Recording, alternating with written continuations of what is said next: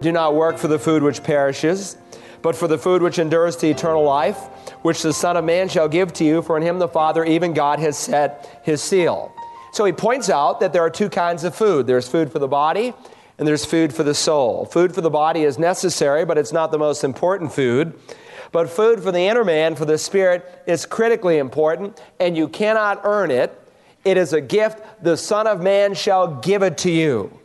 For in him the Father, even God, has set his seal. He is the only one who can administer this internal food known as eternal life.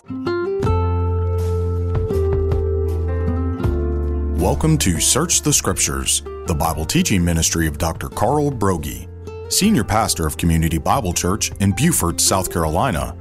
Today's sermon is entitled The Bread of Life Discourse, Part 2. We are studying the Bread of Life discourse from the sermon Jesus delivers in chapter 6 of the book of John. Having fed the 5,000 the day before, the multitude returned to be fed again and to hear this man Jesus, whom they believed to be a prophet. Their motive is to be physically fed, but John describes the feeding of the 5,000 as a miracle with a message, and Jesus now explains the message of that miracle. Let's join Pastor Carl now as he begins. Would you take your Bibles, please, this morning and turn to John chapter 6? John chapter 6. For those that may be with us for the very first time, we've been working our way through this gospel, and the sixth chapter is actually the longest chapter in the entire gospel, and certainly one of the most challenging. It's packed with some great doctrinal truths that are found in other places in the Bible. Here, some of them in capsule form, some spelled out in great detail. You know, God tells preachers, pastors, through the Apostle Paul in 2 Timothy 2 4 or 4 2 to preach the word. He said, Preach the word.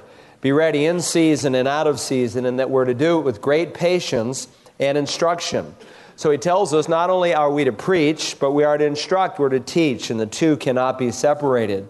A pastor is not called simply to tell stories and to give some wonderful illustrations or read maybe just a verse here and there and then forget about it.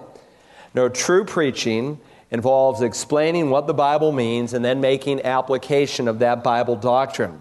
Now, there's a tendency, I think, in our day to think that instruction or doctrine, as it's called in the King James, is somehow just dry and academic and unimportant. But it's vitally important because really what you understand about biblical doctrine is what you understand about God. Because Bible doctrine, doctrine is a reflection of what God is like. And so it's not just a matter of a lot of shouting and emotion. I've heard a lot of sermons like that. Shouting and emotion will only produce emotional responses. Now, I get excited about the truth, and sometimes I shout, but if I'm shouting my own ideas, it means nothing. And of course, my challenge as a pastor is to minister to a wide span of people, to brand new Christians who have just met the Lord. And some of you are here and you say, Pastor, I've, I've been saved a short time. I don't understand half of what you say. Well, that's okay. The half you do understand, be concerned about that. Apply what God does show you. Uh, the Word of God is like milk and, and it's like meat. And as pastors, we're called to minister to the newest Christian and to the oldest Christian. Now, I know some of you are walking in cold into this passage of Scripture, and some of us are maybe already forgotten it, where we are. So let me bring us into the context of our passage. If you remember, this is the chapter where the Lord feeds 20,000 people. 5,000 households are represented, and uh, He does an amazing miracle with a few fish and a few pieces of bread and the whole multitude is not only fed, but they're satisfied, and there are 12 baskets left over. And so the people assume this must be the prophet that Moses wrote about. Moses wrote in Deuteronomy 18 of a prophet who, in some ways, would be like himself, who would come, who would ultimately, of course, be the Messiah. The Messiah would fill three offices the office of prophet, priest, and king. And so they assume he's the prophet that Moses wrote about, so they want to make him king. But of course, their motives for making him king are all wrong. And so Jesus, really just by the force of his own presence, sends the multitude away. He commands the disciples to get in the boat and go across the water, and he goes to the mountain to pray. In the middle of the night, as he watches his disciples out in that lake, that small sea, struggling, he does a triple miracle. He walks to them on the water. He instantly speaks to the storm, as the parallel gospels tell us, and everything is stilled. And then, in the blink of an eye, the boat goes from the middle of the lake to the other side of the lake. It's instantly transported to the other side. Of course, the people wake up the next morning and they're looking for the Lord Jesus and they don't know where he's at. And so they uh, follow the disciples. They assume, well, sooner or later he'll catch up with them. And so they go across the lake. And when they get to the other side, they find the Lord Jesus, much to their surprise. And so, if you remember, they ask him a question When did you get here? But rather than satisfy their curiosity by answering their question, he breaks right into this sermon that we call the Bread of Life Discourse, the Bread of Life Sermon. Now, he knows what their motives are all about. He said in verse 26, You sought me not because you saw the signs, but because you ate of the loaves and were filled. And so the Lord penetrates between, uh, uh, gets underneath the surface of their words, and he gets right to their heart. And he says, in essence, the only reason you're following me right now is because you're looking for a free ride. You're looking for the next meal. And I fed you, and your thoughts really go no higher than the physical and the material realm. Now, they didn't understand that there was a message behind the miracle. Remember, the, the word he uses for miracle, John, is a very specialized word. Semeion, it means a miracle with a message. And so John selects the seven miracles that he does because there's a message behind each miracle. They don't know that. He's going to give a discourse on it. Now, understand this miracle, if you remember, it's recorded in all four Gospels. In fact, this is the only miracle that appears in all four Gospels. But this is the only Gospel, the Gospel of John, that gives the sermon that went with the miracle to explain it. And when they finally get the message, well, they don't like it all, like it at all. And we're going to look at their reaction here in subsequent weeks. Notice verse 27. He puts his finger on the problem. He said, Do not work for the food which perishes but for the food which endures to eternal life, which the Son of Man shall give to you, for in him the Father, even God, has set his seal. So he points out that there are two kinds of food there's food for the body, and there's food for the soul. Food for the body is necessary, but it's not the most important food. But food for the inner man, for the spirit, is critically important, and you cannot earn it. It is a gift. The Son of Man shall give it to you. For in him the Father, even God, has set his seal. He is the only one who can administer this internal food known as eternal life. Well, being irritated with his response, they demand a sign. Notice verse 30 again. They said to him, What then shall you do for a sign that we may see and believe you? What work do you perform? Now, please understand, when Jesus did miracles, he did miracles to teach. He never did miracles as publicity stunts. And so they want him to do a miracle. I mean, what sheer unbelief. He had just fed some 20,000 people, but that's the problem with miracle faith. A faith that is built solely on miracles, that misses the message of the miracle or misses the person that the miracle authenticates, is a, is a faith that always wants the next miracle and is never satisfied. So they continue their argument with him. And that's really what this sermon is it's a discourse but people interrupt the sermon. Imagine if I were preaching on a Sunday morning, some man stands up and says, Wait a minute, preacher, I don't know if I buy that. What do you mean by this? And that's the kind of dialogue they were having. And so they say, verse 31, Our fathers ate the manna in the wilderness, as it is written, and they loosely quote here Psalm 78 He gave them bread out of heaven to eat. Now don't miss the essence of what they're saying. They're saying, Okay, you fed these people, you fed us with the loaves and the fishes. But if you are really the prophet that Moses spoke of, if you're the Messiah, top what Moses did. He didn't feed the people once, he fed them every day for 40 years. And so the Lord responds Truly, truly, I say to you, it was not Moses who has given you the bread out of heaven, it's my Father who gives you the bread out of heaven. He unveils the folly of their thinking by highlighting three truths. Number one, Moses didn't feed you, God did. Moses was just the instrument that God used in the miraculous. Secondly, What Moses did, he did in the past. He switches tenses here. Moses has given you the bread out of heaven. My Father gives you the true bread out of heaven. What Moses did is done and over. What I am doing is very much a present reality. Third, what Moses did was bread, but what I give is true bread. It's distinctly different from the manna that met only physical needs. What I give is the bread of God. For the bread of God is that which comes down out of heaven and gives life to the world. Manna sustained life. Jesus Christ gives life. So they said to him, Lord, evermore give us this bread to eat. Just like the woman at the well, he had to get her head out of the well and realize, help her to see it's not literal water I'm speaking of, but I'm speaking about living water. He had to get their mouths out of their plates and help them to see that, that what he's referring to is not literal bread, but himself as the living bread. Jesus said to them, I am, I am the bread of life. He who comes to me shall not hunger. He who believes in me shall never thirst. The first of seven I am statements in the Gospel of John. I am the bread of life.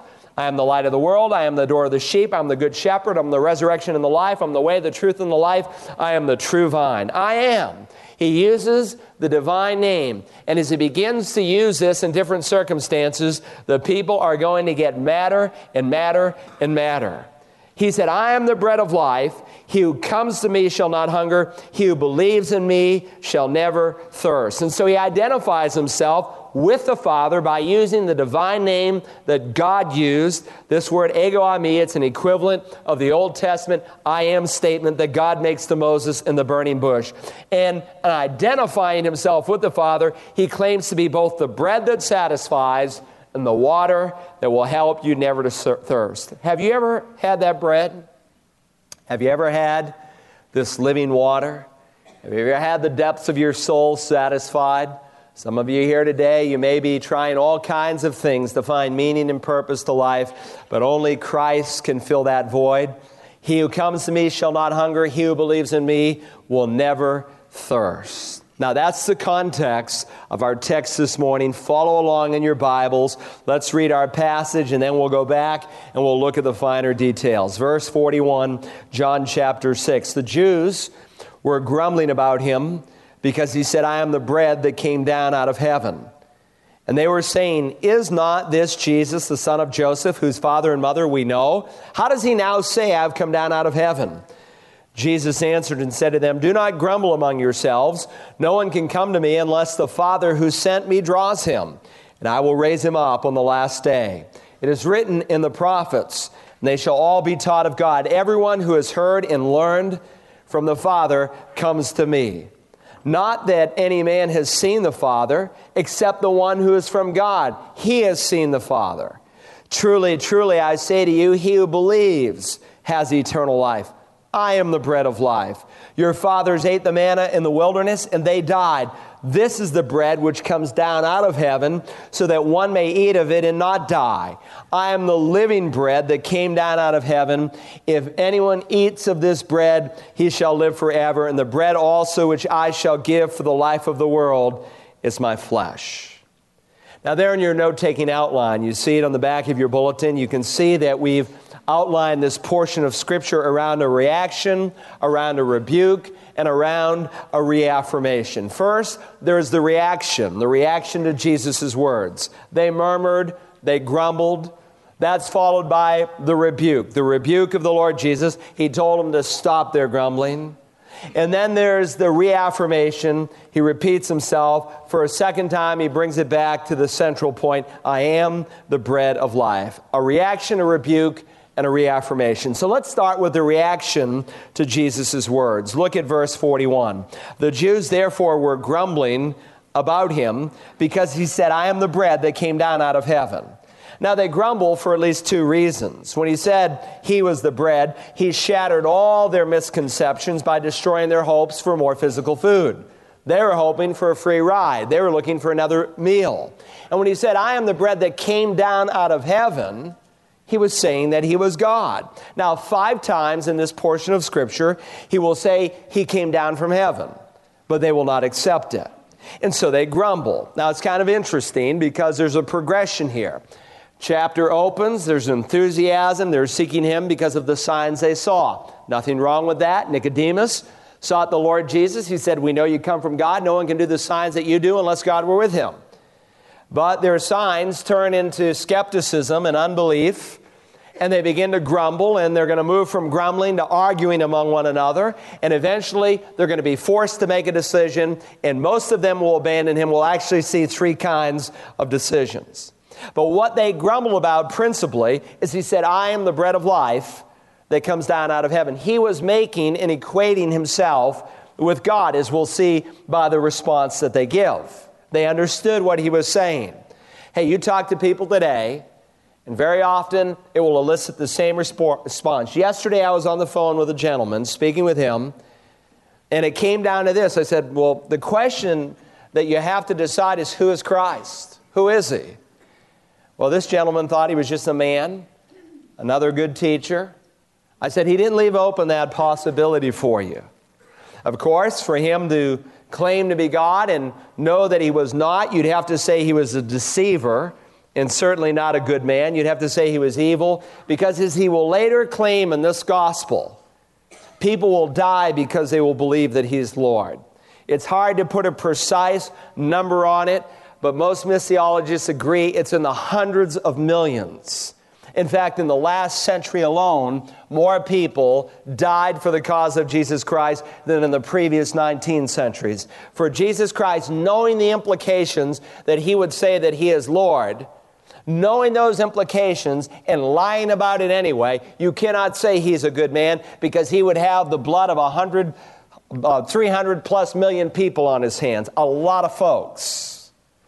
Or, of course, the second possibility is that he was a kook he was deranged, or he is who he claimed to be, his deity. But when you talk to people about Jesus being Lord, oh, now, now you're on a different plane. You see, because if he's God, if he's the creator, then everything he ever said is true.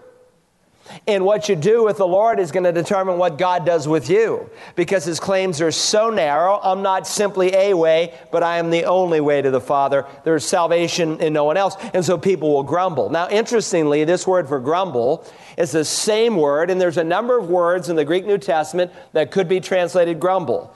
But God the Holy Spirit uses the same word Paul uses in 1 Corinthians 10 to describe what the Jews did when they grumbled over the manna that God supplied. They're grumbling again over a different kind of bread, over the living bread that claims to come down from heaven. So here's the issue at hand where did he come from?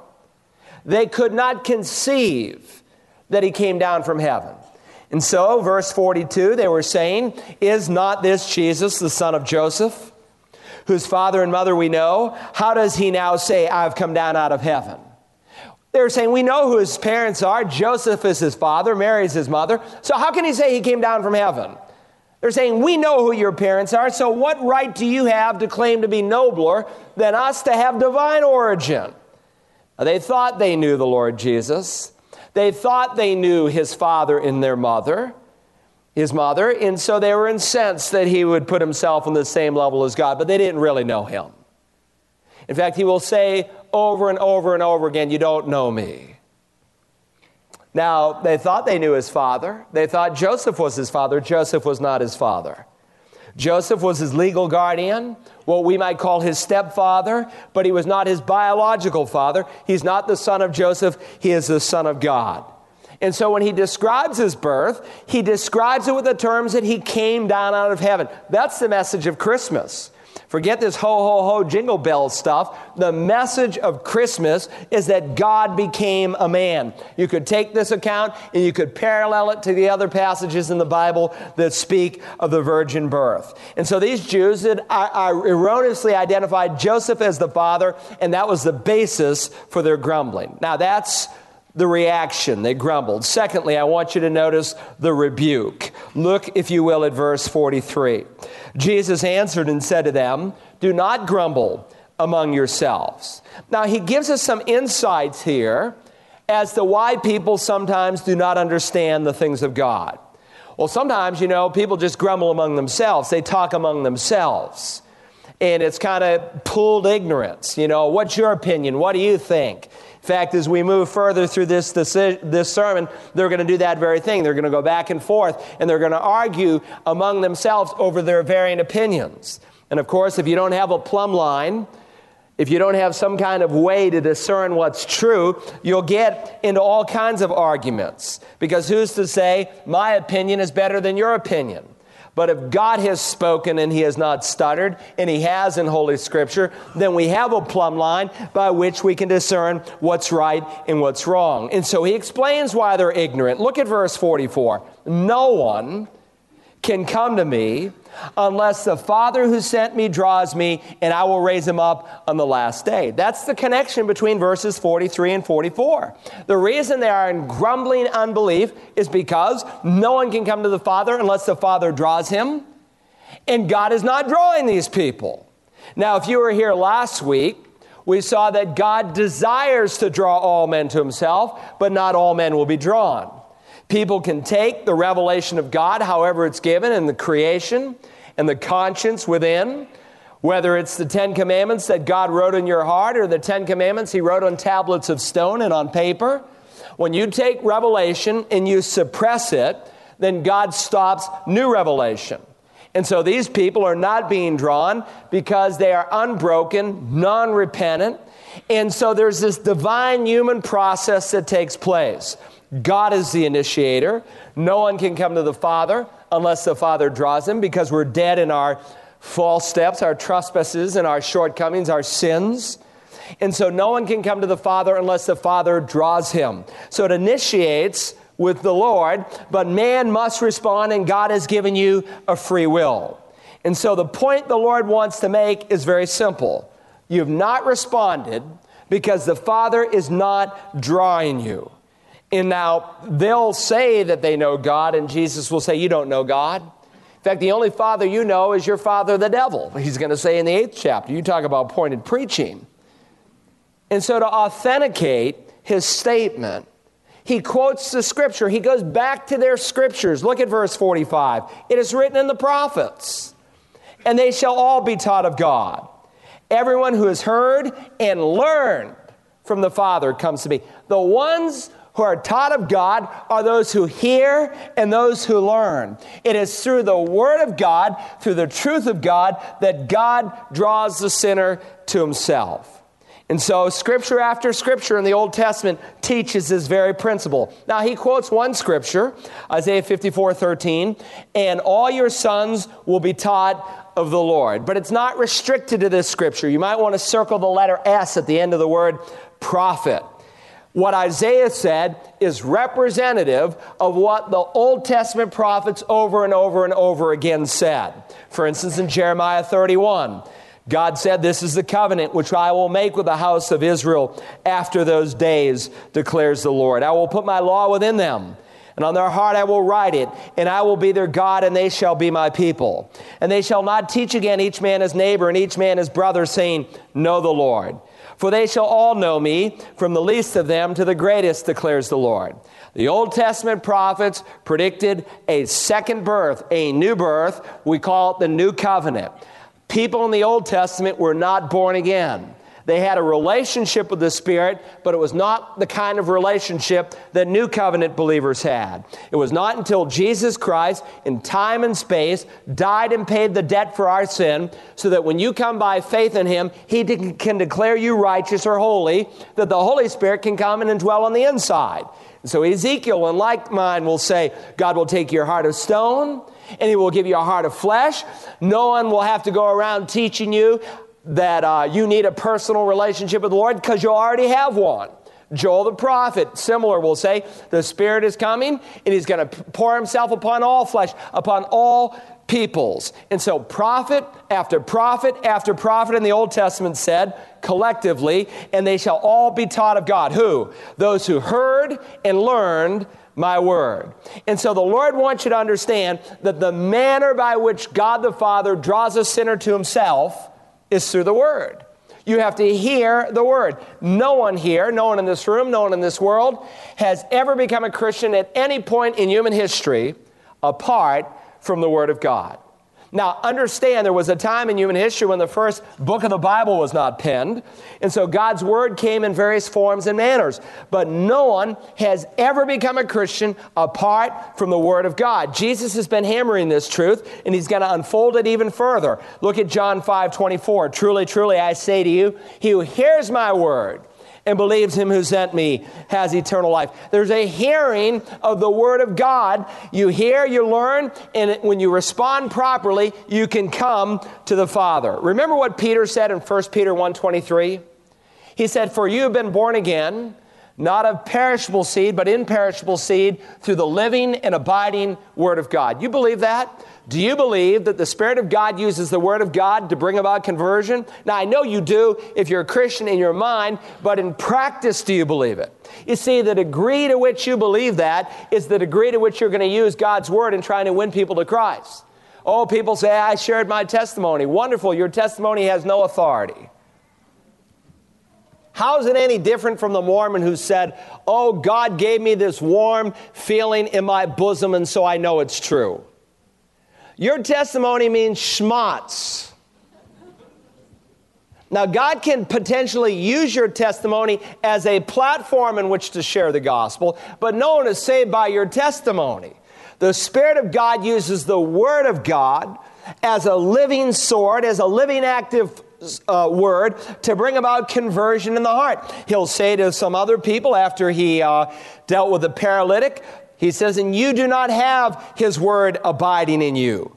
For you do not believe him who is sent. You search the scriptures because you think that in them they have you have eternal life. But it's these that bear witness of me. Oh, they wanted to see something. Jesus said you have to hear something, you have to learn something.